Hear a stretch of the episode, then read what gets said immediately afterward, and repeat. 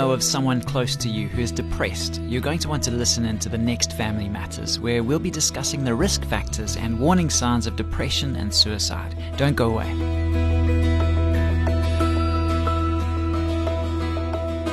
Hi, I'm Graham Schnell for Family Matters, where we offer practical advice from Focus on the Family. A husband recently contacted us with a question regarding his wife's depression. He asks, Is there always a risk of suicide in depression? My spouse has struggled with depression on and off for years. She has prescription for medication, but she doesn't always take it faithfully. Sometimes she seems so low that I begin to worry that she may harm herself in some way. Do you think I'm over exaggerating the seriousness of the situation? Not at all. As a matter of fact, your concerns are right on target.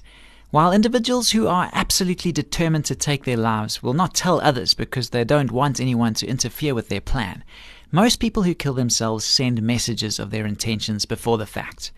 The attentive spouse, parent, or friend is often in the best position to detect these early signs that a loved one may be contemplating suicide. All depressed persons need to be assessed for their risk of suicide. It's better to be safe than sorry. The best way to do this is to bring the topic right out in the open. Talk about it frankly with your spouse. As part of the discussion, reassure her that thoughts of death are not uncommon when one is depressed. When people talk this way, it's not a sign that they are crazy, nor does it necessarily mean that they're serious about it. Sometimes just this reassurance is enough to remove the risk. This would also be a good time to emphasize the importance of staying current with medications.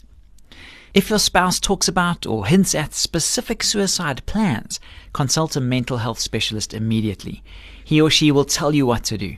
Do not leave the depressed person alone at any time until you can get help.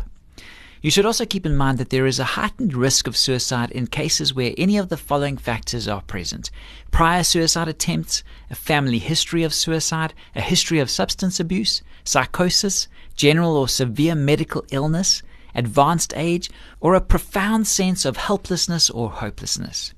You should also be on the lookout for certain specific signs that your spouse might be contemplating suicide.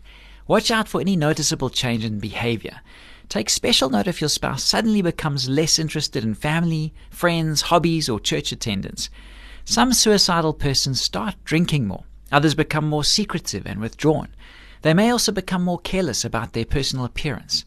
Some have been known to give things and money away, to buy a gun, or to start stockpiling pills. Along with major changes in behavior, keep an eye out for evidence of altered feelings. Suicidal people can become more lethargic, lose their appetite, or express more anger. They're also likely to say things such as, You'd be better off if I was dead, or I won't be around much longer, or life isn't all it's cracked up to be.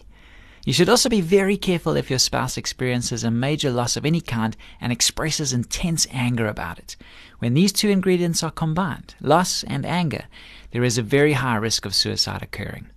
Conversely, sometimes when seriously depressed individuals make the decision to end their lives shortly, they exhibit a surprising and unexplained improvement in mood. This is because they anticipate being out of their emotional pain soon.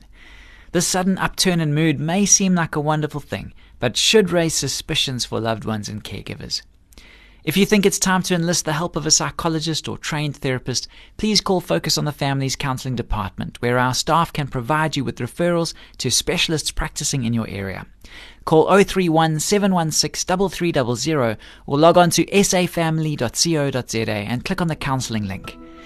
Please also take a look at our Alive to Thrive initiative online, which is a phenomenal six part study aimed at preventing teen suicide.